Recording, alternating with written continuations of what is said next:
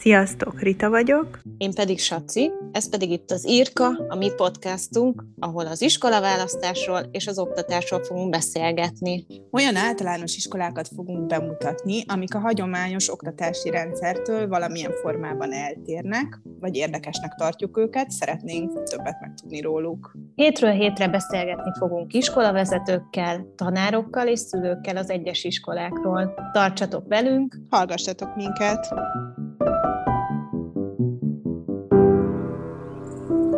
Sziasztok! Szia, Brigi! Sziasztok! Szia, Brigi! Szervusztok, Pakot Brigitta vagyok. Két lassan kilenc éves fiú Iker édesanyja, és a Rélszkólba járunk most már szeptember óta, és ez a beszélgetés, ez ennek köszönhető. Elmeséled ezt az iskola keresést, hogy miért erre az iskolára esett végül a választás? Persze. Mi vegyes házasságban élünk, ami azt jelenti vegyes házasság, hogy én magyar vagyok, magyar állampolgár, magyar anyanyelvvel. Van egy német férjem, aki egyébként magyar szülőktől származik, de Németországban született, élt, nőtt föl, tehát neki az anyanyelve például német. Mi találkoztunk, összeházasodtunk, és született két gyönyörű, szerintem gyönyörű, ikerfiunk 2013-ban. Tehát, ők egyébként február 27-én fogják tölteni a 9. életévüket. Hivatalos magyar iskola rendszer szerint ők harmadik osztályosok lennének, vagy azok, ezt ugye majd mindjárt megbeszéljük. Mi vendéglátóiparban dolgozunk a, a Thomas mindketten, úgyhogy ez a, az életünk, a, az utazás, a jövetmenet, és úgy adódott, hogy mi itthon Magyarországon ismerkedtünk meg. A, a Tomasznak lehetősége nyílt a továbblépésre, úgyhogy elköltöztünk Tájföldre, bankokba. Ott csak egy évet éltünk, mert, mert én ott lettem kismama, és amikor megtudtuk, hogy amire azért számítottunk, meg szerettük volna, de amikor megtudtuk, hogy ketten vannak, akkor azért a család így föllázadt, hogy ilyen messze nem lehettek iker unokákkal. Úgyhogy újra elkezdtük keresni a lehetőségeket, és Európába visszajöttünk, Németországba, Münchenbe kerültünk, ami Tomásnak szinte otthon volt akkor így már. Ott születtek meg a fiúk, az is kalandos volt, és aztán Németországban három évet töltöttünk, ott egy picit elkezdtük a bölcsőde és óvoda rendszert. Egyébként én ö, otthon voltam velük, ö, majd odáig is elérünk egészen mostanáig, júniusig. Tehát én nyolc évet együtt töltöttem a gyerekekkel. Az első hármat nyilván akkor így Münchenbe, három és fél évesek voltak, amikor lehetőségünk adódott, hogy Marokkóba, Casablanca-ba költözzünk. Ott újra egy más rendszerbe, először egy francia rendszerbe kezdtek el tovább óvodába járni, majd onnan újabb lehetőség adódott, és egy amerikai iskolába folytatták, vagy kezdték el a tanulmányaikat, nem is tudom, hol tartunk. Ők ott ilyen előkészítő évet, tehát a magyar rendszer szerint szerintem az az óvoda nagy csoportját kezdték el járni az amerikai rendszerbe, és egészen mostanáig, amíg el nem jöttünk, tehát másodikos korukig, ők ebben voltak.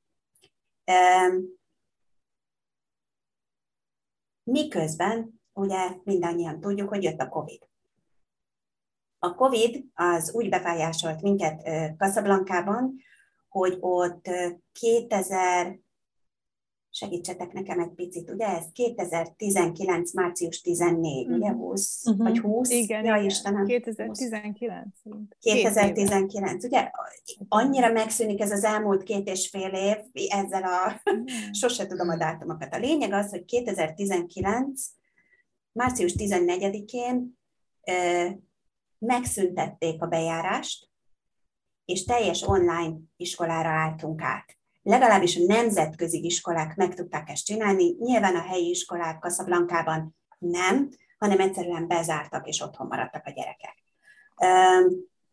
És ez nálunk, ez így is maradt egészen 2021, ugye évvég, tehát tanítási év vége, ami júniust jelent.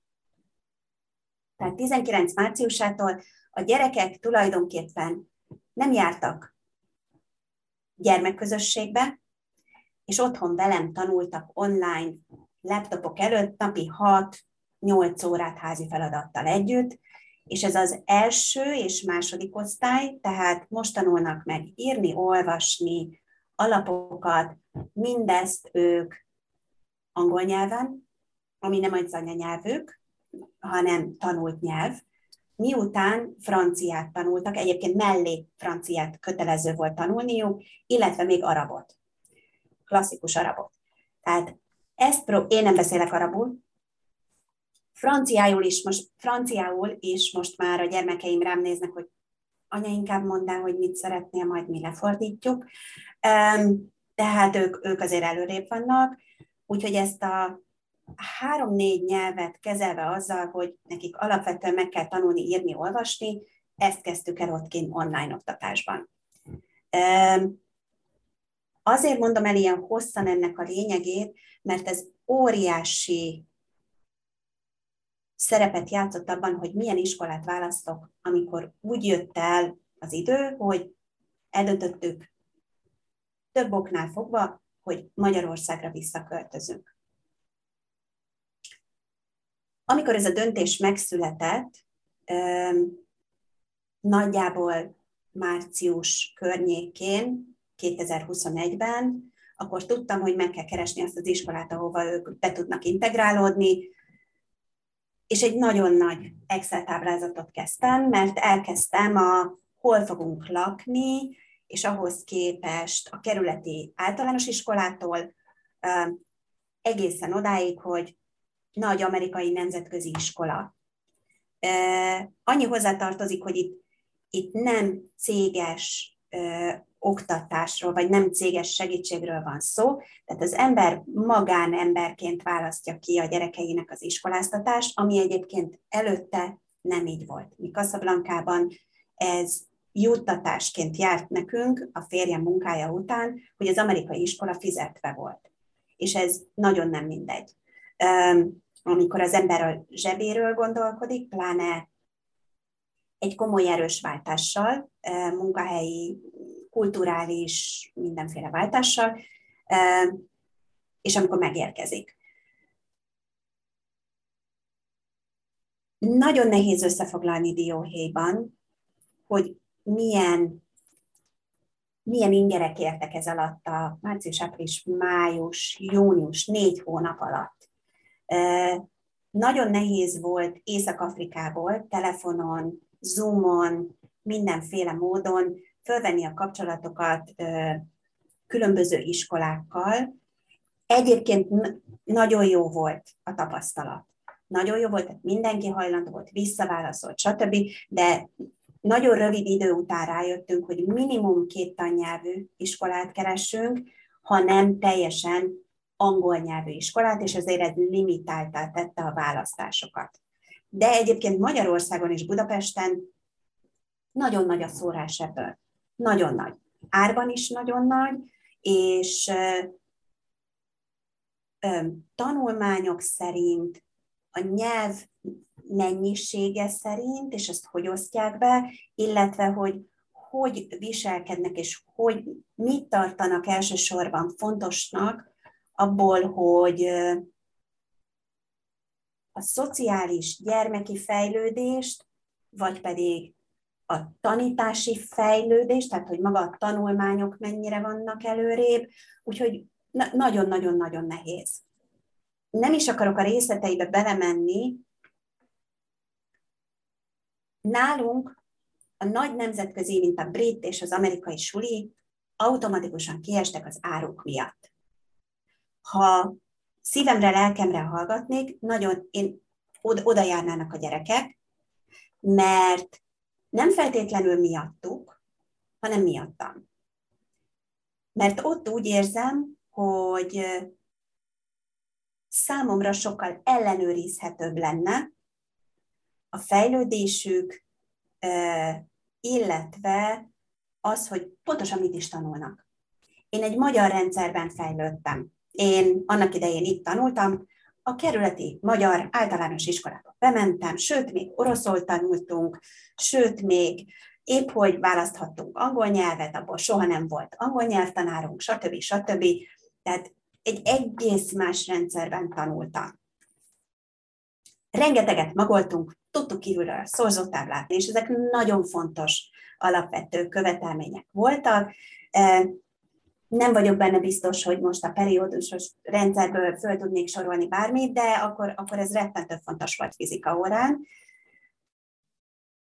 Nyilván itt elvégeztem az általános iskolát, majd a gimnáziumot, és nekem nagyon szerencsés voltam, mert én annak idején el tudtam menni Svájcba tovább. Először Angliába, és onnan Svájcba tovább tanulni. És én ott egy nagyon hasonló rendszerbe kerültem, mint amit a Real School jelent. Projekt alapú, tapasztalat alapú, csapatosan együttműködő, fejlesztő rendszer, ahol az egyén a másokkal való együttműködésből tanulva előrébb halad. Na, nagyjából ez a gondolatmenete annak is, és amikor én a Barnáékhoz bementem a Riaszkóba, akkor ugyanezt a gondolatmenetet láttam, ami nekem borzasztóan tetszett. Persze borzasztó nehéz eldönteni, hogy a gyermekem érette arra, 6, 7, 8, 9 évesen, hogy ezt megélje, illetve én érett vagyok-e arra, mint szülő, hogy el tudjak engedni bizonyos osztályzásokat, házi feladatos füzeteket, tankönyveket, amiben látom, hogy mit és hogy halad. Úgyhogy mind a két félnek tudtam, hogy ez kihívásokkal teli lesz. Ettől függetlenül úgy éreztem, hogy a nagyon hosszú történet mögé hogy az elmúlt covidos időszaknak a legfontosabb hiányossága a szociális és érzelmi fejlődés kimaradása volt a gyerekeimnél. Az, hogy ő igenis be tudjanak járni egy gyermekközösségbe, ahol elismertek, ahol hibázhatnak, ahol, ahol haladni tudnak, ahol tanulnak is, és számomra ez prioritása, prioritás volt ahhoz képest, hogy megkapja a hetente magyar nyelv és irodalomból a 3-as, 4-es, 5-ös, 6-os, 7-es, 8-ast.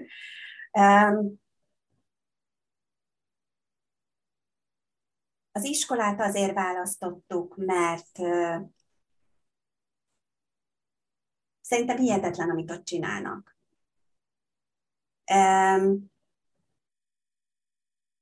nagyon érdekes, ugyanakkor megmondom őszintén, mert beszéltünk az őszintességről, még mindig bennem van a bizonytalanság, hogy Jézusom jól döntöttem el. Szerintem, amíg a gyerek 20 éves nem lesz, és nem látom, hogy nem tudom, meddig jutott és mit csinál, addig ez biztos, hogy bennem lesz de ez bennem lenne a Magyar Általános Iskola harmadik kerületi, nem tudom én milyenél is, és bennem van itt az amerikai iskola, Csillivili milliókat fizetek érte is. Mert ahogy említettem, ez mindig egy együttműködés. És amit kihoznak majd a gyerekből, kihozunk mi közösen, szülőként és iskolaként, az úgyis idővel fog beérni.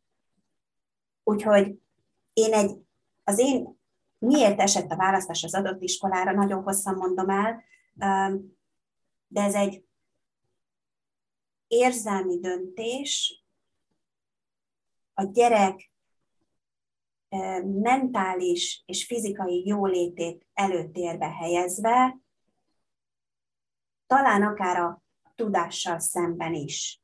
Nem azt mondom, hogy nem kapja meg a tudást, félreértés ne essék. Nem ezt mondom, azt mondom, hogy Real School-ban sokkal nehezebb leellenőrizni a hagyományos módon, hogy milyen tudást kap a gyerek. Ezt mondom. Úgyhogy a bizonytalanság, de ezt tökéletesen tudják egyébként a suliban is, hogy én így szeretek kontrollálni, és nekem ez még nehéz. De úgy érzem, a gyerek visszajelzéseiből, hogy jó helyen vannak. Úgyhogy um, mi mind a kettőjüket oda irattuk be, és akkor én egy pillanattal tovább lépek, hogy a gyermek karaktere milyen típus, és hogy, hogy léteznek ők ebben a rendszerben. Ikerfiaim vannak, ők nem egybetéjűek, hanem kétbetéjűek, tehát kívül, kívülről sem egyformák, belülről meg ég és föld a két gyermek. És ez évről évre változik is. Tehát most alakul ki még a kis személyiségük, azért ők, mondom, 6-tól 8 éves korukig rengeteg ö, változáson mennek keresztül.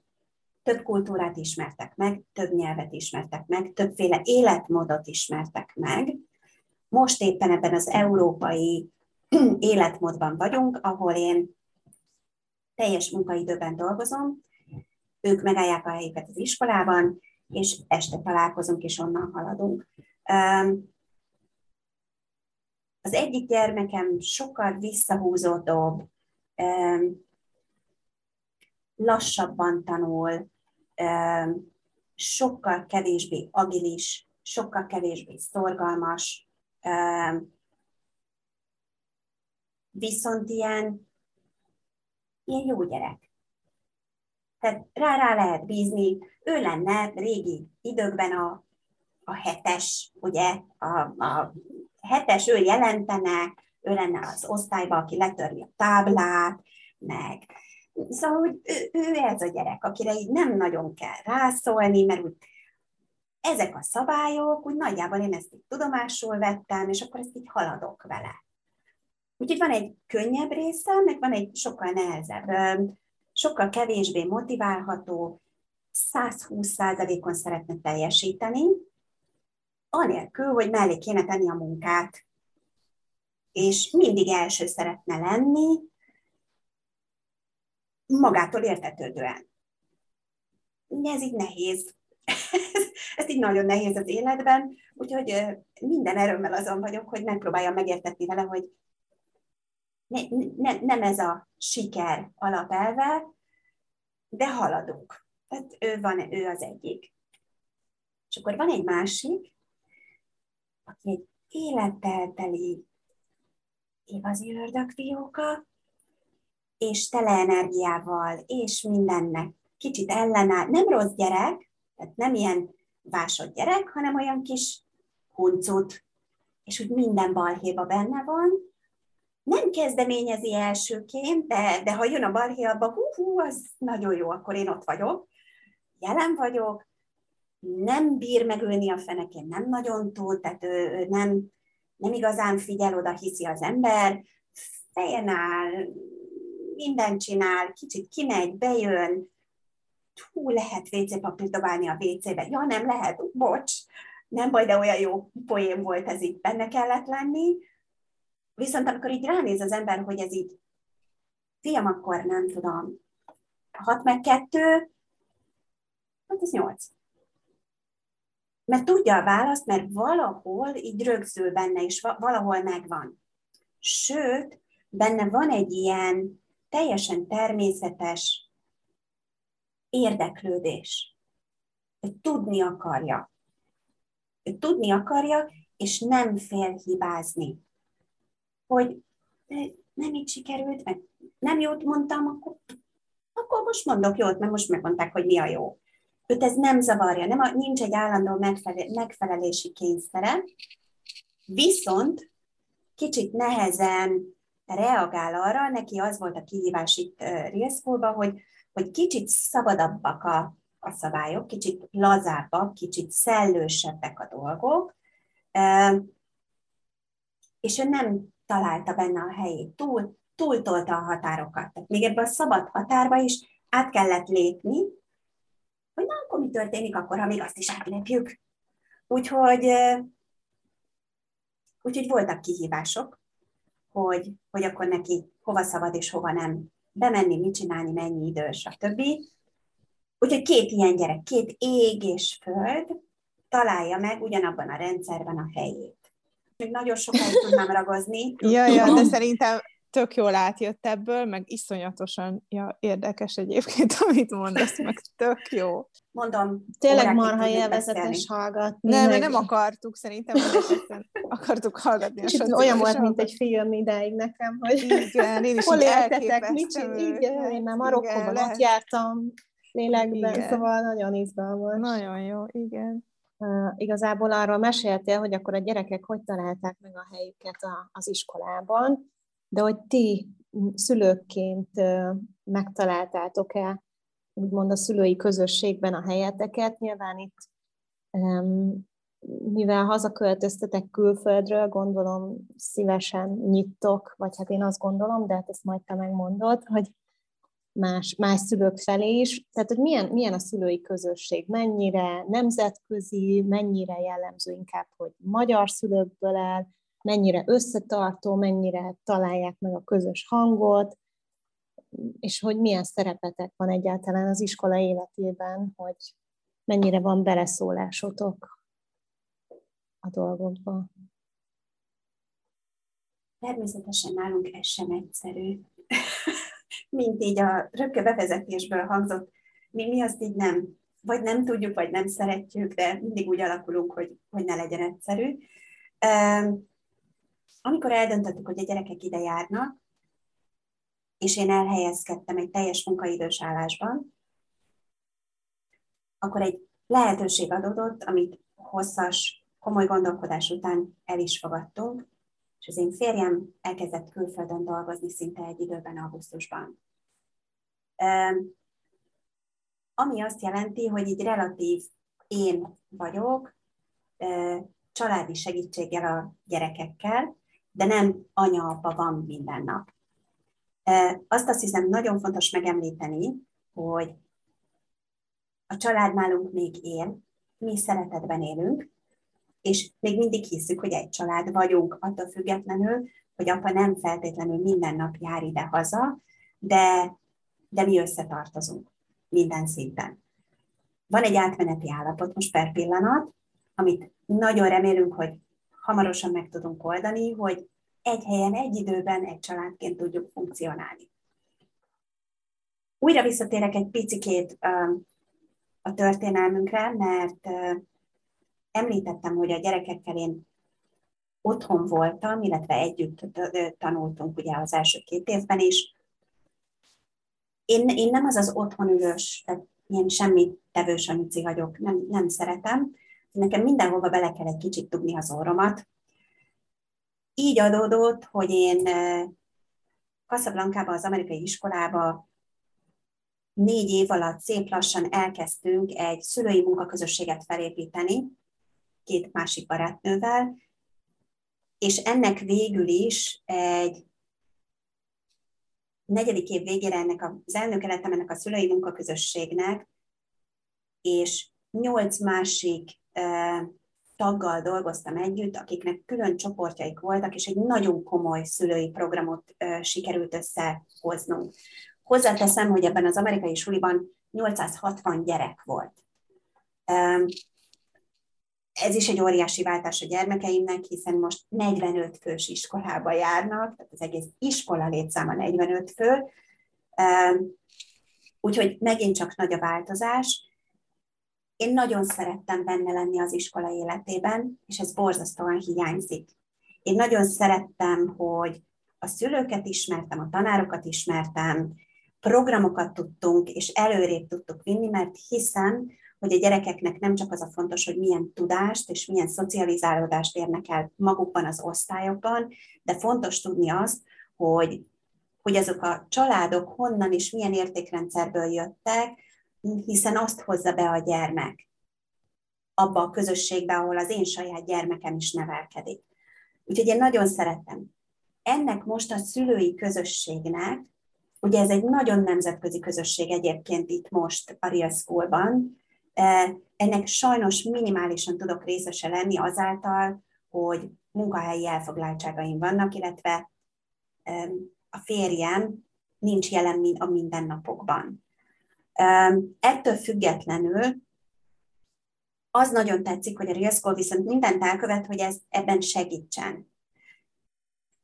Sok dologban, de amit kiemelnék, az az egyik, hogy náluk van egy, nem is tudom magyarul, egy well-being um, tanár, um, segítség, ez a Niki, aki, aki nagyon-nagyon-nagyon sokat segít abban, hogy tulajdonképpen ő egyébként gyermekpszichológus, abban, hogy, hogy a gyermekeket itt is lássa, illetve a szülőknek, hogyha bármi gondjuk van, akkor velük is együttműködjön. Mi rögtön az elején e, megtaláltuk vele a hangot, és ő rögtön az elején segít az integrálódásban, stb.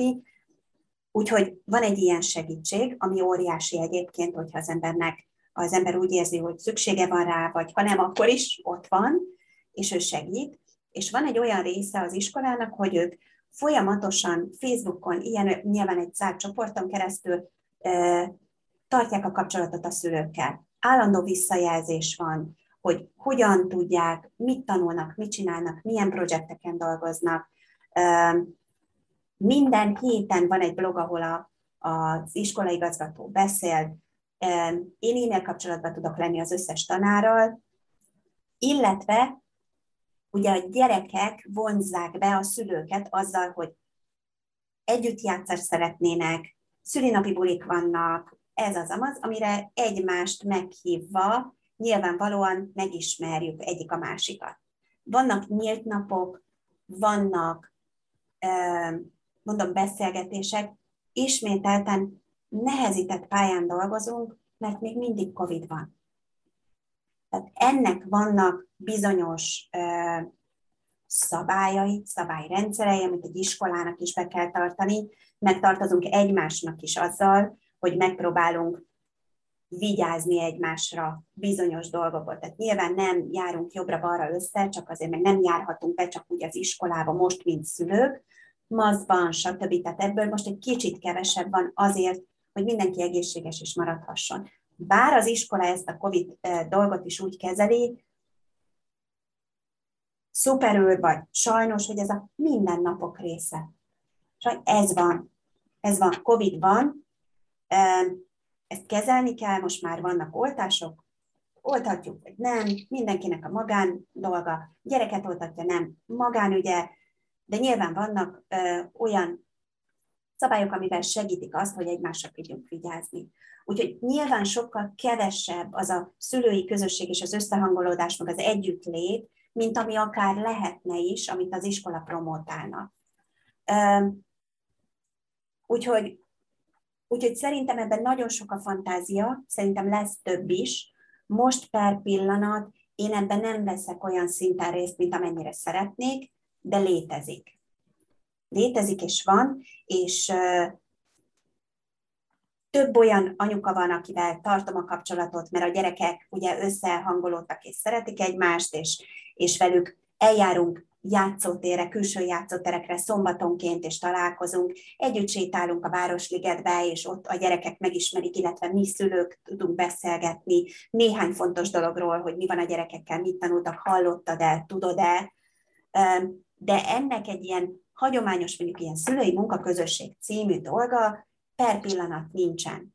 Mert nem lehet olyan fajta munkát végezni, vagy közösségi életet élni, mint amit egy normál körülmények között szerintem ebben az iskolában lehetne. És ez mhm. nem feltétlenül az iskola vagy a szülő része, hanem egyszerűen az adott lehetőségeké. Uh-huh. De olyan, olyan van például, hogy szülői kezdeményezésre van egy felvetés az iskola fele, vagy neked van ezzel tapasztalatod, hogy, hogy hogyha bármi felmerül, és azzal ti többen akár, vagy csak te személyesen a, az iskolához fordulsz, akkor azt az iskola hogy fogadja, hogy hogy, hogy néz ki ez? azt hiszem, az is nagyon fontos megemlíteni, hogy például az iskolában van egy, hm, hogy hívjam őt, egy iskolatitkár, talán, itt magyarul így. Tulajdonképpen ez a Zsuzsi, aki, aki folyamatosan elérhető. Elérhető személyesen, és ott van akkor, amikor a gyerekeket hozzuk és megérkezünk, illetve elvisszük, illetve ott van minden fórumon. Ez azt jelenti, hogy WhatsAppon, írásban, telefonon, bármilyen módon el lehet őt érni. Ha az ember késik, ha bármi. Illetve vele ugye két nyelven lehet beszélni, magyarul és angolul. Mert a, a többsége a tanároknak ugye csak angol nyelven beszél, hiszen angol nyelvű iskolába járunk. Van magyar tanárunk, és van, erre is nagyon sokat fókuszálnak, de, de át, leadáskor, átvételkor, amikor, amikor ugye megérkezünk az iskolába, a Zsuzsi van ott. Ha, fel, ha felvetés jön, én most az egyéniről tudok beszélni, mert idén, mióta mi oda járunk, ez szeptember, illetve augusztus óta, még nem volt olyan csoportos felvetés, amiben én, én részt vettem volna. Arról tudok, hogy annak idején az elmúlt két évben volt szó például az étkezésről, ami egy huncut dolog itt a Real School-ban, tehát az étkezés minősége, fajtája, stb. Ez, ez csoportos érdek volt, és erről több fórum nyílt, és ezt meghallgatásra lelt, és változások is történtek. De én ebből ezt a múltból tudom, én ebben nem vettem részt. Egyénként abszolút nyitott. Tehát én tudok időpontot egyeztetni a tanárral, tudok időpontot az iskolaigazgatóval, a tulajdonossal, a barnával. Fel, fel tudok vetni gondolatokat, megjön, visszajelzés van, tényleg szinte 24 órán belül. Szóval inkább itt még én csúszok el, mint sem ők. Úgyhogy abszolút megvan, és úgy érzem, hogy meg is hallgatják. Nyilván egy egyéni és egy csoportos, akár iskolai érdek között különbséget kell tudni tenni, és annak megfelelően tudnak ők visszajelezni. Hogy egyéni érdekről van szó, csoportos érdekről, de a visszajelzés megvan, és a lehetősége is megvan. Uh-huh. Jó, köszönöm. Jó. Saci? Hát itt már érintetted az étkezést, úgyhogy engem abszolút érdekelne, mert már a Barna is mesélt nekünk erről, de hogy ezt e, fiús anyaként hogy élitek meg a mindennapokban, de akkor igazából az lenne így kerekebben a kérdés, hogy, hogy elmeséled-e a gyerekek egy napját, hogy hányra viszed őket, hányra mész értük, mi történik velük napközben, délután az iskolában vannak-e külön órák, egyéb lehetőségek, sportoktatás. Arról meséltél, hogy nincsen házi feladat, de, de hogy akkor így, így kereken elmesélnéd a napjukat, és persze az étkezést is. Uh-huh. Picit külön szedném a napjukat és az étkezést. Az étkezés ez egy sarkalatos kérdés volt. A Barna nagyon nyílt volt ezzel, elmondta, az alapvető, és biztos vagyok benne, én nem hallottam az ő um, információt, beszélgetését, de biztos vagyok benne, hogy nagyon sokat beszél, arról, hogy mi az alapgondolata ennek az iskolának, hogy a fenntarthatóság, hogy a változás, hogy, hogy itt azért itt, itt, itt nagyon komoly dolgokról beszélünk, és ebből um, az, hogy ez a sustainability, um, hogy, hogy megtarthatóság legyen, hogy mi, mi, mi, nekünk maradjon egy földünk arra, hogy a gyerekeink ezt itt tovább vigyék, sőt a ő gyerekeik meg az unokáik. És ők erre nagyon nagy hangsúlyt fektetnek nagyon sok mindenben. Többek között az étkezésben is. Az étkezés egy vegán étkeztetés, amit az iskolában saját maguk készítenek el, illetve most már van a plantin, stb. Mondom, biztos elhangzott erről egy csomó információ. Mi nem vagyunk vegánok, alapvetően mi mindenevők vagyunk, pláne két fiú, fejlődő fiú gyermekszervezettel. Mi tudomásul vettük, és, és, és nagyon tetszik ez a, ez a lehetőség, és együttműködőek vagyunk az iskolában, de, és akkor itt jön az őszintesség, hogy de nem követjük feltétlenül otthon. Elítélendő nem, ezt mindenki maga megítéli. De szeretik a Én fiúk a... egyébként a benti kaját? Nagyon sok minden van, amit igen, és nagyon, és több minden van, ami, amire azt mondják, hogy hát ez ma nem, nem volt az igazi.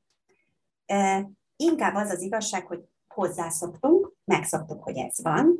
Én azt a részét borzasztóan szeretem, hogy rengeteg zöldség alapú, rost alapú, isteni finom dolgot esznek napközben.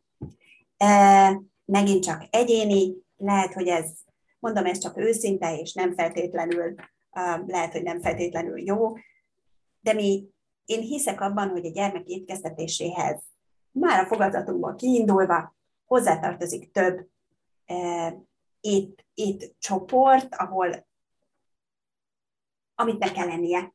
Ráadásul szeret is.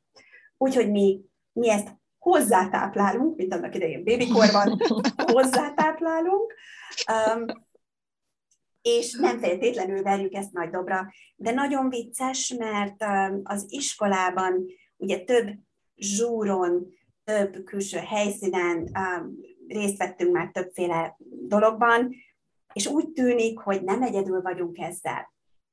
Úgyhogy az alapgondolat nagyon szép és jó. Én azt hiszem, egyéniként azt hiszem, hogy nagyon sok olyan más rész is lenne, ahol el tudnánk indulni azzal kapcsolatban, hogy egy élhetőbb bolygót teremtsünk magunk körül, nem pedig a fejlődő gyermekszervezet étkezésével kapcsolatban, de tudomásul vettük, amikor ezt az iskolát választottuk, hogy ez alapfeltétele. Úgyhogy nem megyünk ennek ellen.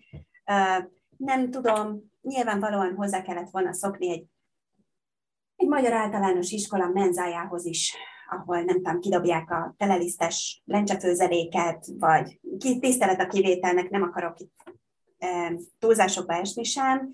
Én menzán nőttem föl, túléltük a darás tésztát is, lekvárral, szóval igen, nem tudom, hogy melyik, mindenki maga eldönti, hogy melyik a jobb, melyik a rosszabb, mondom, mi a hozzátáplálás mellett, mellett döntöttünk, azt el kell mondanom, hogy a gyermekek három négy öt körül, amikor értük, megyünk, teljesen mindegy, hogy ki az, mi a vacsi, éhen akarok halni. Uh, tehát ez, ez, ez a mindennapos felkiáltás. Jó? Tehát enni, és most azonnal mert éhen halunk. De ez egy teljesen normális, kilenc éves fejlődő fiú szervezetnek a felkiáltása délután ötkor. Úgyhogy ez nem feltétlenül csak az étkeztetésnek tudható be. Étkezés lezárva, nem biztos, hogy jó reklám voltam. Következő. a gyermekek mindennapjai. A gyermekek mindennapjai. Nekem nagyon tetszett annak idején, amikor elmondták, hogy reggel 9 órakor kezdődik a tanítás. Ugyanakkor számunkra kihívást is jelent, hogy nem reggel 8-ra visszük a gyerekeket, mivel dolgozó nőként megyek utána a munkahelyemre, azért ez kihívásokkal telik. Én nagyon szeretem abból a szempontból, hogy szerintem a gyerek ki tudja aludni magát, nyugodtan, kiegyensúlyozottan indul el, nem kelünk hajnalba, nem későn fekszünk. Szerintem a reggel 9 óra az egy ilyen humánis dolog. Úgyhogy szeretem, és meg tudtuk oldani úgy, hogy, hogy ez meglegyen. Reggel 8 órától nyitva van az iskola, leadhatók a gyerekek, sőt, amikor leadhatók, nagyon sokáig nyáron kötelező volt nekünk reggel 8-kor megjelenni, a gyerekek által kötelező, mert akkor van benne mindenki, és tudunk játszani, és akkor lehet, ugyanis a terem, van egy ilyen, úgy hívják, hogy fehér terem, a gyerekeim, ez, ez tulajdonképpen a torna termők, ahol rengeteg ilyen építhető doboz, játék, kislabda, minden van, és ott össze lehet jönni pandázni. Még az iskola kezdés előtt, és ott ki tud jönni mindenféle energia, a reggelizés utáni energia, meg a nagy izgalom előtti energia, úgyhogy ők ott szeretnek ellenni. Tehát 8 órától leadhatóak, mi olyan fél kilenc és három kilenc között szoktunk megérkezni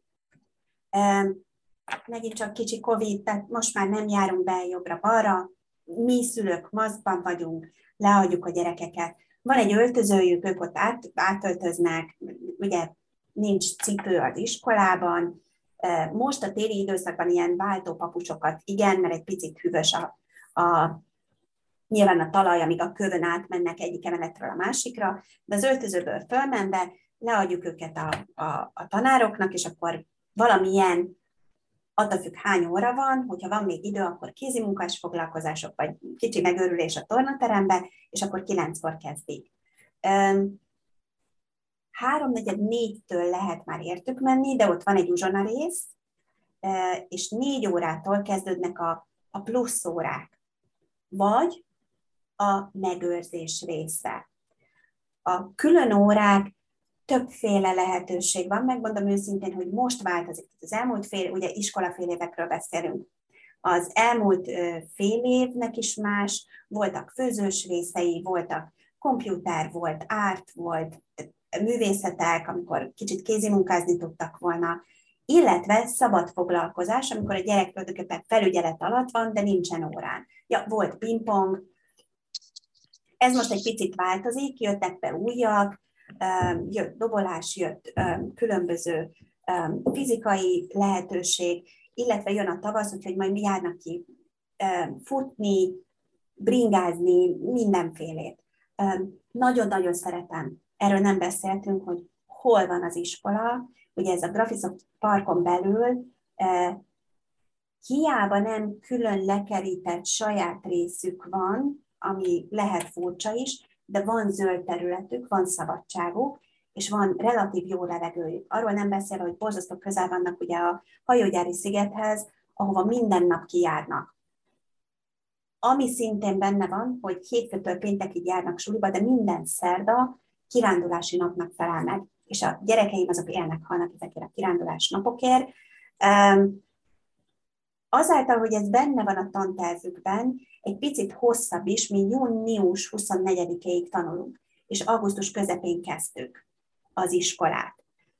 Több és hosszabb szüneteink vannak, pontosan azért, mert külföldi, meg, meg vegyes kultúrájú családok vannak. Tovább tartanak a szünetek, illetve vannak ezek a szerdák, amikor a gyerekek kirándulásokon vesznek részt, de ugyanúgy ez alatt tanulnak. Csak valamilyen úton, módon más projekteket, szabad területeken vesznek részt, és, és így integrálják ezt az egészet. Úgyhogy én, én nagyon szeretem, mert, mert a szerdák legalább akkor kint vannak levegőn, mozgás van, levezetik. Szerda után általában a csütörtökök, péntekek, ugye egyre fáradtabbak a gyerekek. Azért napi sok órát töltenek benn, szabályrendszerek között, és ez egy felüdülés nekik. Nyilván akkor is vannak szabályok, nem lehet ész nélkül csinálni semmit, de, de ad neki egy, egy ilyen új kezdetet, mintha egy ilyen mini hétvégét élnének meg szerdánként, és kicsit jobban tudnak teljesíteni csütörtök pénteken. Úgyhogy mi egyelőre logisztikai okok miatt is, meg, meg amiatt, hogy szerintünk megvan az a lehetőség, hogy ott külön órákon el legyenek, mi nem járatjuk őket jobbra-balra máshova. Egyelőre elégedettek vagyunk, elképzelhető, hogy majd a mi életünkben részt fog venni az úszás, stb. stb., ami nyilván ott nem megoldható, de ez másik iskolában is így lenne. Úgyhogy amikor hazajövünk, Igaz, hogy nincsen házi feladat, de önszorgalomból készülés van. Illetve nekem nagyon tetszik, és azért volt nagyon fontos ez a suli, mert igenis van egyéni figyelem. Kis csoportokban dolgoznak, két tanár is figyel rájuk, és, és nekem nagyon fontos volt, hiszen tudtam, hogy a gyerekeim le vannak maradva, velem tanultak két éven keresztül írni, olvasni egy idegen nyelven, le vannak maradva. És itt úgy éreztem, hogy oda tudnak majd rájuk figyelni, amellett, hogy csoportos munkában, egyéni munkában is. És ezek az egyéni munkának nyilván van elhivatottság része arra, hogy hazajönnek, és otthon is befejezünk bizonyos dolgokat. Ez nem feltétlenül a házi feladat, és meg kell csinálni, De igen, gyakorolni kell az írást, gyakorolni kell az olvasást, mert attól leszünk ügyesebbek, okosabbak. Úgyhogy utána haza, a hazaérve, ami ugye tehát 5 óra körül van vége a sulinak, mi olyan negyed hat fél hat között már hazaérünk, mert közel lakunk, utána még van egy röpke, most nem feltétlenül sorrend, először eszünk, mert, mert éhesek vagyunk, tehát ez így kezdődik. És miután jól laktunk, utána hajlandók vagyunk együttműködni veled, anya, abban, hogy írunk egy ötmondatos paragrafot, illetve olvasunk egy minikönyvet. Ennek megvan, mivel angol nyelvű könyvekről beszélünk, ezért van uh, online megoldása, amihez, és majd itt lesz kérdés, amihez igen, használunk iPad-et. De ez nem arra van, hogy most nem tudom, YouTube-ozzunk napközben, hanem arra van, hogy a munkákat elősegítve haladjunk. Nem tudom, hogy sikerült-e válaszolni a kérdésemre, mert megint hosszan beszéltem, de reméljük az információs is átment. Uh-huh. Át, átfogó volt, szerintem elhangzott abból a kérdésből minden. A következő kérdés, az picit említetted itt az osztályzást, meg hogy e, ezt az átláthatóságot, hogy mi mit tanulnak, mit nem tanulnak, és ezzel kapcsolatos, hogy, hogy milyen számonkérés van, meg hogy szerintem az nagyon érdekes dolog, hogy nagyon különböző a két gyerek, és hogy hogy motiválják őket, hogy te hogy látod, hogy, hogy ugye az együket könnyebb, de a másikukat viszont talán nehezebb egy kicsit ö, ö, motiválni, hogy, ö, hogy ezzel kapcsolatban neked erre mennyire van rálátásod, meg te mit tapasztalsz, hogy az iskola ö, hogy működik ilyen szempontból? Megint őszinte leszek eltelt szeptember, október, november, december, január írunk. Elvileg az első fél éven túl vagyunk. Ebből voltak szünetek, stb. stb. A gyerekek alapvetően szeretnek bejárni az iskolába. Szeretik a közösséget. Amikor megkérdezem, hogy mit tanultatok ma, meglepetésszerűen a válasz semmit. Mert ugye nem szoktunk iskolában tanulni sehol, mindegy, hogy melyik iskolában járunk, mi nem tanulunk. És aztán jönnek a nagyon huncut együttlétek, jönnek a karácsonyi szünetek, jönnek a síszünetek, jönnek, amikor az ember, nem tudom, nagymamához megy az autóban, és két órát tölt Győrig az autópályán, és kérdez két-három mondatot, hogy az hogy van, ez hogy van, vagy adott esetben a gyerek kezd el beszélni, arról, hogy mit kéne enni a nagyinál, persze, hogy rántott húst, hát mi mást kéne enni a nagyinál, rántott húst kérünk, de a rántott húst, te tudtad, anya, hogy nekünk vannak csövek a szervezetünkben, és azok össze vannak kapcsolva, és az úgy működik, hogy nekünk a gyomrunkban is ott sav van, és az ez meg azt lebontja, és akkor ez innen, de egyébként nagyon fontos, hogy mit rakunk oda bele, mert nem mindegy, hogy honnan jött az a, az a táplálék, az az étel, az az alapanyag, amit, mert tud jönni innen, tud jönni onnan, így meg úgy szállítják, és, és elkezd a gyerek beszélni és, és elkezd így mondani magától, amit én tökéletesen tudok, hogy én ezt nem én meséltem neked. Ez biztos, hogy nem tőlem tudod. Kizárásos alapon iskolában tanultad. Tehát ahhoz képest, hogy nem tanultál semmit, bő egy órát tudott beszélni arról, hogy kereskedelem, azért fizetünk, hogyan vesszük meg, honnan jön, mi ennek a környezeti hatása, hogy emésztjük meg, van a szervezetünkben. Itt van egy ilyen matematika, biológia, földrajz, itt most fordítok talán, és akkor ez, ezt így, így érzi az ember, hogy a gyerek tanul, okosodik, átlát, halad. Tehát nem teljesen tiszta, hogy hogy tudják őt motiválni, hiszen ez nem annyira jön át a nap, nap mint nap, abban jön át a motiváció, amikor ők úgy hívják a suliban, hogy expo. Az expo, amikor az adott fél év tananyagát, munkáit bemutatják prezentáció formájában a gyerekek. Erre volt példa három hónap után, novemberben azt hiszem, aztán egy kicsit közbe jött a Covid, és nem lehetett fizikálisan jelen lenni, de fölkerültek a munkák, illetve nagy elvárás és nagy, nagy remény van arra, hogy ez majd júniusban is előjön, és majd lesz egy expónk, és a művészetekről és mindenről tanulunk. Úgyhogy egy nagyon összefogó tudást kapnak, motiválva vannak, mert szeretnek bejárni, szeretik elmondani, megosztani, tehát ez biztos, hogy megvan.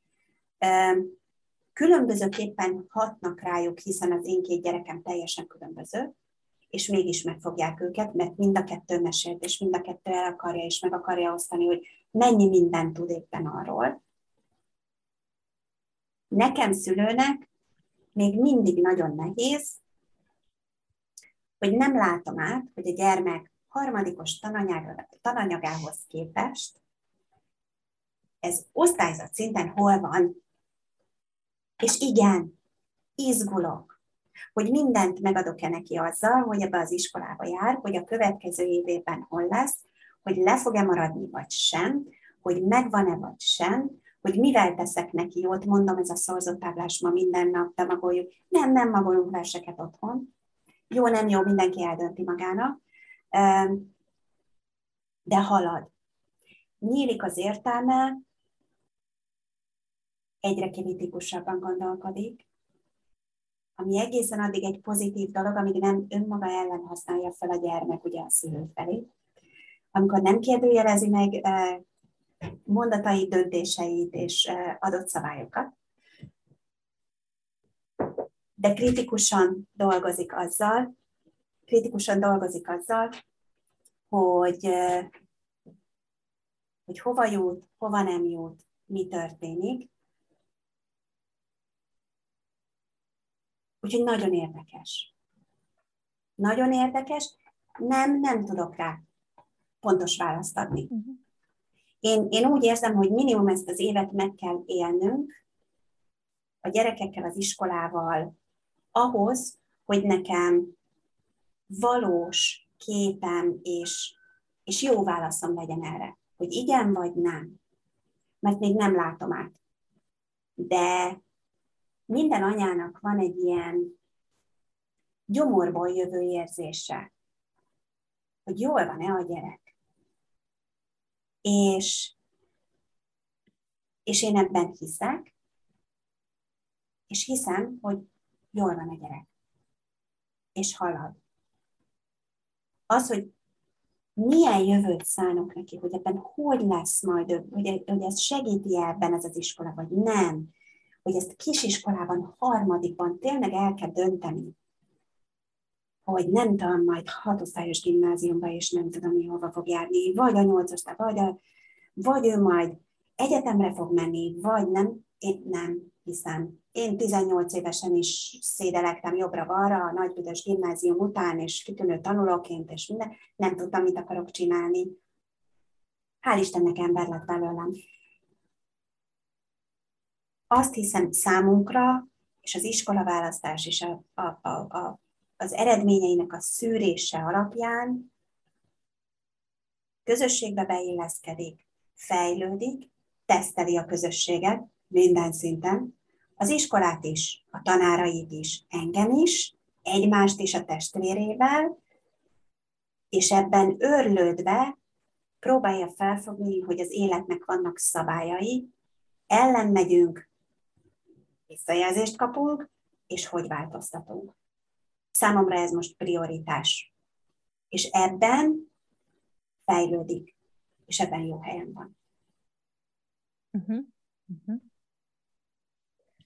Hú, nagyon, nagyon jókat mondasz. Igen.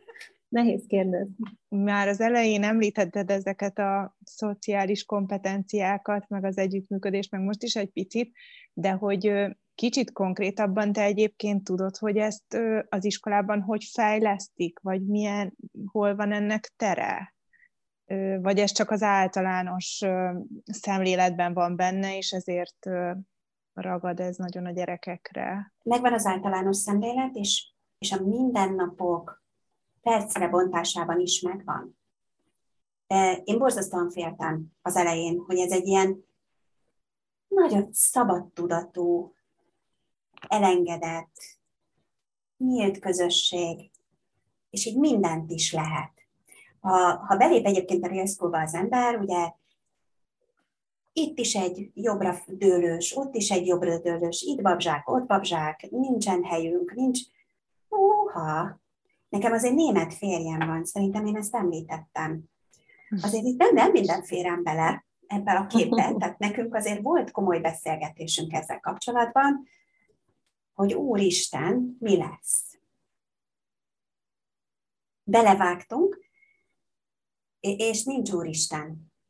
Szerintem szigorúbb tanárunk van, mint akár, akár egy sima általános iskolában, mert több figyelmet tud adni egy-egy gyereknek, vagy egy kisebb gyerekcsoportnak, mint egy 30 fős osztályban az osztályfőnöknél.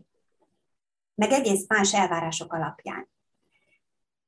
És igenis van, eh, hogy fogalmazzak finoman, motiváció arra, hogy rendesen viselkedjen az ember, és ezeket a szociális kereteket betartsa. És ha nem, és ha picit eltévedünk ebben, mert hát azért vagyunk gyerekek, hogy ezt értsük, sőt felnőttekként is teszteljük ezt a rendszert, akkor annak megvannak inkább a következményei. De a következményei az ugye nem egy érre szabott, hogy ő fekete pontot kapsz, nem vagy jó gyerek, nem mehetsz, de nem, nem, nem jó, és anyukát behívjuk szülői értekezletre, és akkor holnaptól, ó, nem, nem, nem jó, mert rossz gyerek vagy, szó nincs róla. Itt vállalni kell a felelősséget, és annak vannak konzekvenciái. A konzekvencia például a szabad idődben, ha nagyon szereted mondjuk ezt a tornatermet, akkor ha nem megfelelően viselkedtél ott, akkor ugye nem mehetsz be. Hiszen nem tudsz együttműködni a többiekkel, akik jelen vannak. Ha nem tudsz oda bemenni, akkor ahhoz, hogy egy kicsit megnyugodj, hogy egy kicsit gondolkozni tudj, például akár fiúként is hímezni is tudsz. Gyere, drága, itt van egy kis anyag, itt van a tű cérna, mellém ülsz.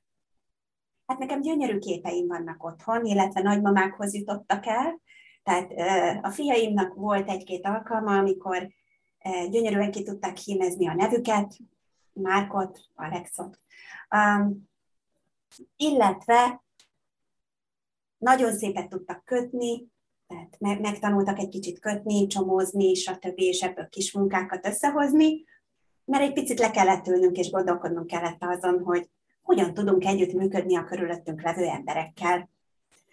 Úgyhogy megvan a módja, én, én érzékelem és tudom, illetve ha adott esetben igen, használjuk például tanulásra az iPad-et, van annak ideje, helye, módja, megvan a, az az app, amit használunk, és ha ott huncutól picit eltévedünk, és mégiscsak az a YouTube valahogy itt befigyel innen jobbról és balról, hát akkor a következő két napban már nem hozzuk be az iPad-et, mert nem tudjuk megfelelően kezelni. De ugyanakkor, amikor tanultunk vele, utána volt olyan időpont, amikor használhattuk ezt fejlesztő, készségfejlesztő játékra is. Ha nem tudunk vele tanulni, ez a játékidő is kimarad. Azzal, hogy ugye nem hozzuk be most két napig az iPad-et. Úgyhogy megvannak azok a motivációs eszközök, amivel a gyerek nem büntetve van, de tökéletesen tudja, hogy ez annak az eredménye, hogy nem megfelelően használt bizonyos dolgokat, vagy nem megfelelően működött együtt a többiekkel. Uh-huh.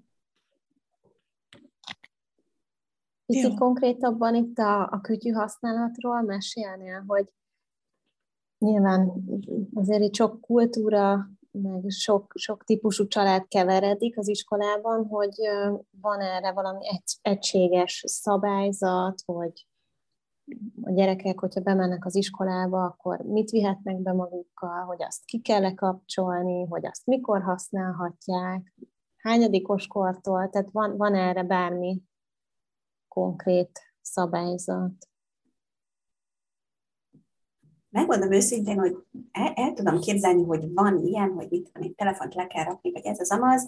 Lehet, hogy van ilyen szabályzat, de ez így nem lett lekommunikálva, mert úgy veszem észre, hogy ez nem kérdés ezek között a gyerekek között.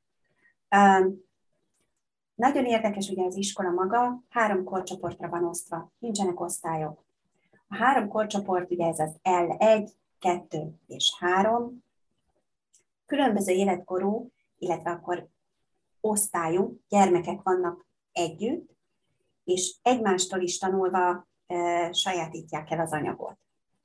A, mi az L2-be vagyunk beosztva. Az L1, ugye ez a kisebb, kisiskolás, óvoda, kisiskola rész, ahol még csak mondjuk elsős, másodikosok. És akkor így harmadiktól ötödikig vannak, és akkor 5-től 8-ig, mondjuk így, így tudom beosztani az L1, L2, L3-at. Én az L2-ről tudok beszélni, leginkább, mert L3-ban nincsen gyermekem.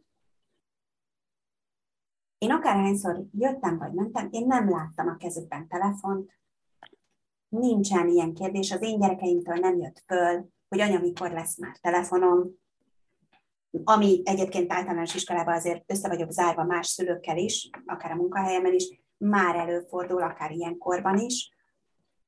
Úgyhogy én emiatt abszolút nem aggódom. iPad, az már az elején ki lett mondva, hogy kötelező, tehát kell, hogy legyen a gyereknek, mert be kell hozni. Ezt többféle módon is használják. Van matematika segítő appjük, amin, amin vannak feladatok, bent az iskolában megvan rá az idő, hogy mikor és hogyan használják. Olvasás segítő, ez az EPIC, amivel olvasnak, sőt visszajelzést ad ez a, a szülőnek is, hogy mit olvasott a gyerek, hol van, kiejti a szavakat, tovább lehet olvasni, lehet követni a gyerek fejlődését, szintezve vannak a könyvek, tehát ott tudnak tanulni, nem kell fizikailag egy rengeteg könyvet megvenni azért, hogy a gyerek tudjon tanulni, ö, olvasni. Illetve használják, ugye amit én említettem már korábban, expo, projekt munka, együtt dolgozás, teamwork, stb. Visszamenve, mert tudom, hogy most is dolgoznak rajta, de visszamenve például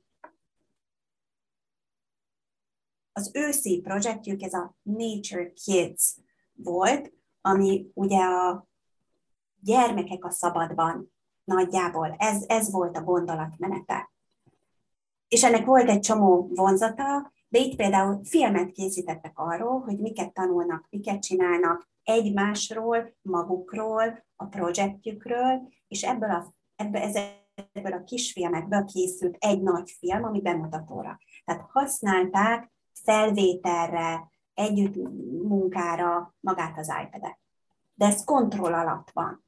Ennek megvan a helye, az ideje, és az időtartama, hogy meddig és milyen formában lehet használni. Ahogy meséltem az előbb, motiváció is van arra, hogy csak arra használd, és nem másra. Mert egyébként össze van csukva, és le van rakva. Minden nap hozzuk, visszük. Náluk nincsenek az iskola táskával, semmi más nincs az italuk, meg az iPadjük. Hozzuk haza és visszük be, mert otthon töltjük, nézzük meg, hogy minden rendben van-e, nincs olyan hara használva, amit nem szabad, és visszavisszük, nem hagyjuk bent az iskolában. És ennyi. Nincsenek könyveink, Nekünk, mivel egy picit le vannak maradva a gyerekek a folyóírásban, mert nem ezt tanulták, stb. nekünk van írásfizetőnk, és az írásfizetőnkben, amit hazahozunk, ennek van gyakorlási része, és az, az részt vesz ebben a dologban, tehát be van rakva egy, egy nagy füzet a, a táskába. Ennyi. Um, úgyhogy a kütyű használat, meg hogyan, szerintem ez, ez nagyon le van követve. Attól, kis létszámú osztályokban vagyunk, több tanáros odafigyeléssel, különböző órákon, és nincs túlzásba véve. De azt szerintem tudomásul kell venni, hogy a 21. században tanulnak ezek a gyerekek, a kompjúter, a kütyű használata, ez a része lesz az életüknek. Arra megtanítani szerintem borzasztóan fontos, hogy ezt hogyan és mire használják inkább, mint hogy eltétsük tőle, és ne tudja, hogy az mi, de így is, úgy is a gyermek, a kíváncsiság meg lesz. Úgyhogy ez részese lesz, de ha ügyesen használják, és információt gyűjtenek, és annak megvan a módja, és megtanítják őket hogyan, arra szerintem tökéletes. Uh-huh. Jó, jó, köszi. Még az utolsó kérdés előtt nekem lenne egy kérdésem, az pedig az lenne, és ez igazából az összes iskolánál, alternatív iskolánál felmerül szerintem.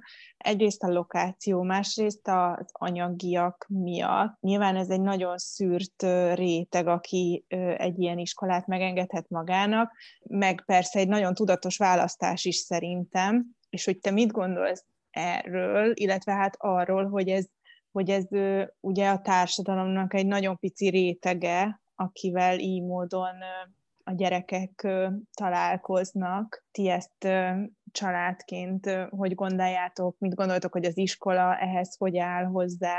Nyilván szerintem az tök jó, hogy van egy ilyen nemzetközi sokszínűség, tehát az, az mindenképpen egy jó dolog. Teljes mértékben igazad van, hogy buborék. Igen, kicsi a létszám, kevesen engedhetjük meg, stb. De azok, akik megengedhetik, pont nem azt az üzenetet kapják ettől a sulitól, hogy akár az anyagi miatt, akár más miatt vannak kiemelve, hanem pont az az üzenet, hogy adott esetben ezzel a kivételezett helyzettel nagyon sok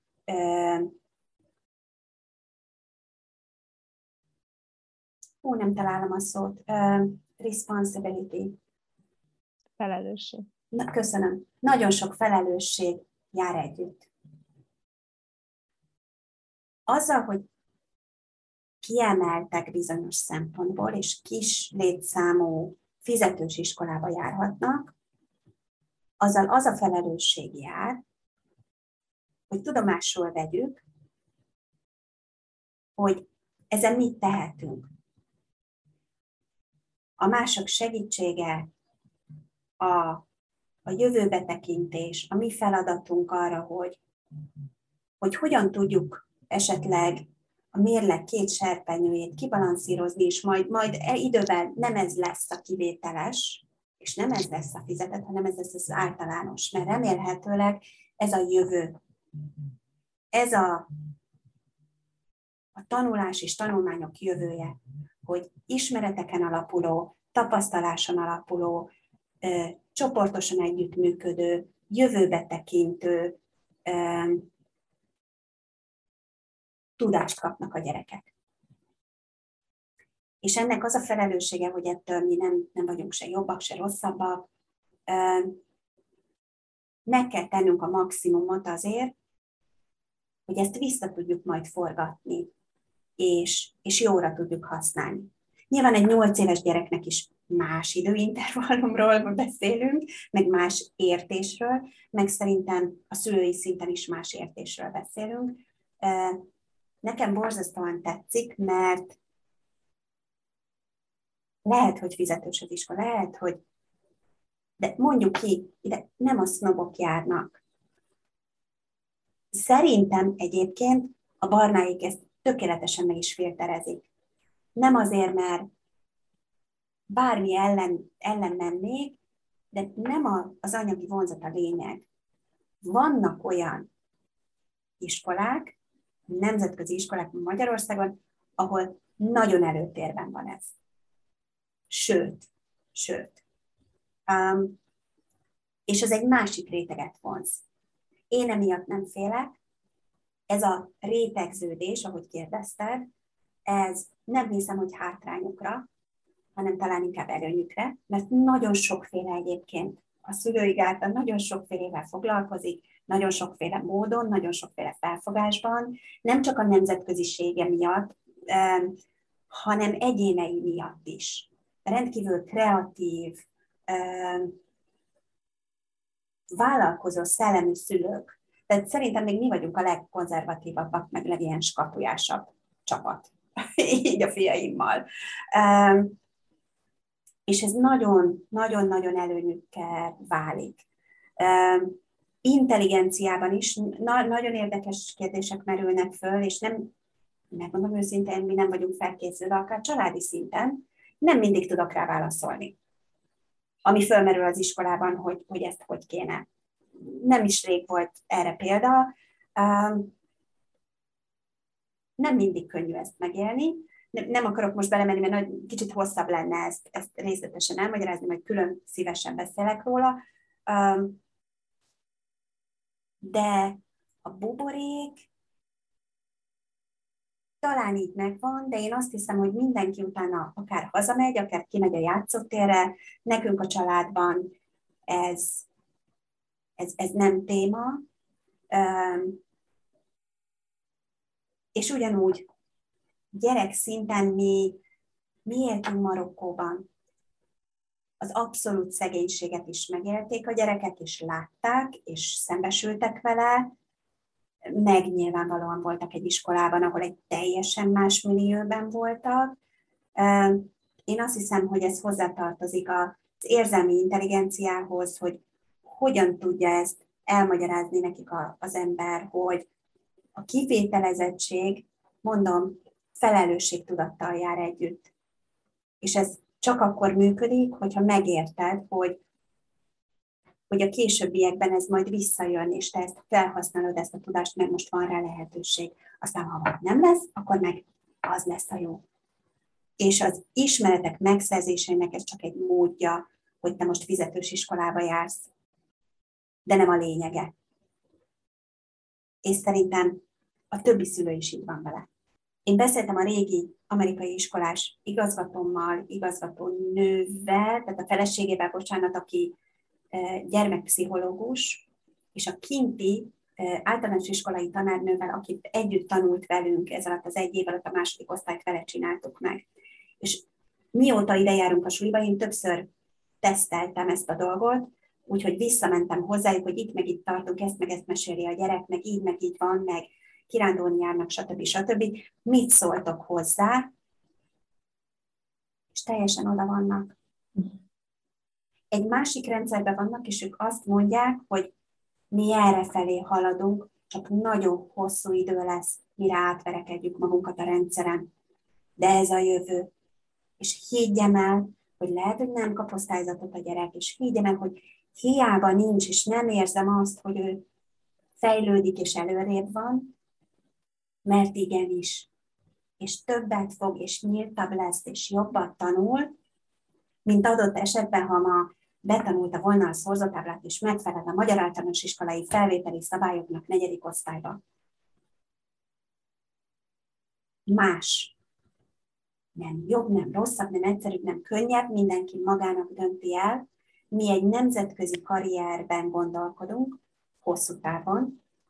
Reméljük még szerencsénk lesz egészségben több országot, több kultúrát megjárni, benne dolgozni, benne élni, benne tanulni, és azt hiszem, hogy az alap gondolatoknak, értékrendszereknek, nyitottságnak, a tanulás felé való szemléletnek ez megfelel. Lehet, hogyha most gimnáziumról beszélnénk, lehet, hogyha most 7.-8. osztályos 13-14 éves gyerekekről beszélnénk, lehet, hogy nem ugyanez lenne a véleményem. Nekem kisiskolás gyermekeim vannak, és azt hiszem, hogy sokkal fontosabbak az alapok, és abban ez tökéletes. De hogy a továbbjutásukban ez hogyan lesz meg, azt majd meglátjuk. Azt majd meglátjuk. És, és azt hiszem, hogy itt kell rugalmasnak lennünk majd, és itt kell előrelátónak, és akkor majd haladunk vele, illetve itt azért már van egy, van egy vonal, ahol nyílnak ezek az általános iskolák, nyílnak ezek a gimnáziumok, stb. Lesz egy vonal, ahogy ők nőnek, úgy haladnak ezzel talán az iskola rendszer is, és képesek leszünk majd, és nem lesz akkor a különbség a végén, és nem ez lesz a gond, hanem az, hogy értékrendszert adjunk a gyereknek. És ez, ez szerintem megvan, és ez, ez, ez nagyon fontos a mai világban. Hm. Igen. Tök jó. Tök jó. Hogy ezt Igen. így összefoglaltad. Igen mi az, amit a legjobban szerettek az iskolában, és hogy van-e bármi olyan dolog, amin változtatnátok, hogyha lehetne változtatni? Amit én a legjobban szeretek a suliban, szeretnek oda járni a gyerekek. Szerintem ennél nagyobb dolgot nem lehet elképzelni. Amikor reggel akármi történik, és kedvel kell, és igenis, hogy de hát anya, ma be kell menni. Tehát persze, hogy be kell menni. Fáj egy kicsit a lábam, ha meghúztad, mert tegnap elestél, hát akkor, ha akarod, akkor pihen, dehogy, dehogy pihen, mennem kell. Mennem, mennem, be kell mennem. Ott lesz az X, az Y, meg a nem tudom én, és egyébként is ma azt fogjuk csinálni, hogy, de én ebből nem maradhatok ki. Ennél nagyobb dolog szerintem nincsen. Ezt szeretem benne a legjobban, hogy, hogy nincs is kérdés, hogy miben járunk. Um, mit változtatnánk? Hmm.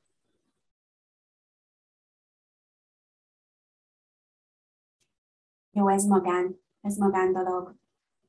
Én annyira szeretném, ha lenne még egy 24 órám a napban, um, és akkor azt a, abból egy olyan négyet-ötöt ott bent töltenék, szegény barna agyára mennék, mint a szülő, és építeném a szülői munkaközösséget, és az együtt, és a még csináljuk, és még, még kezdjük, és még nagyobbat, és még többet, és annyi jó projektjük van, a, nem tudom, kertépítésre, nem tudom, én még úgy szeretnék ebben részt venni. Nagyon hiányzik ez a része, ez a személyes, ha az iskolában valamit változtathatnék, hát megint nem leszek szimpatikus, én az étkeztetést változtatnám, opciót adnék, hogy a mellétáplálás, amit én így hívok, az ne feltétlenül esti vacsora formában kicsit gyomorterhelő módon jöjjön létre. Megint csak úgy látom, hogy ez a magánvéleményem, de, de ezt nagyon szívesen változtatnám. És borzasztóan szeretnék előre látni egy tíz évet. Egy tíz évet, hogy meg tudjak nyugodni azokkal a döntésekkel, amit, amit a gyermekeim életében most hozok. Jó, köszönjük. Szuper, köszönjük szépen. Jaj! Tök jó volt. Én nagyon, úristen. Igen. A végére, csak kijött. Most is ezt gondolom, amúgy a barnás felvétel végén is ezt, ezt mondtam talán neki, hogy bárcsak oda járhatnék. És körülbelül ugyanezt érzem, hogy, hogy bárcsak oda járhatnék. Majd ja. a következő életünkben. Szuper. Nagyon Tökéletes. szépen köszönjük. Igen. Én nagyon, köszönöm. Én köszönöm. Nagyon köszönjük.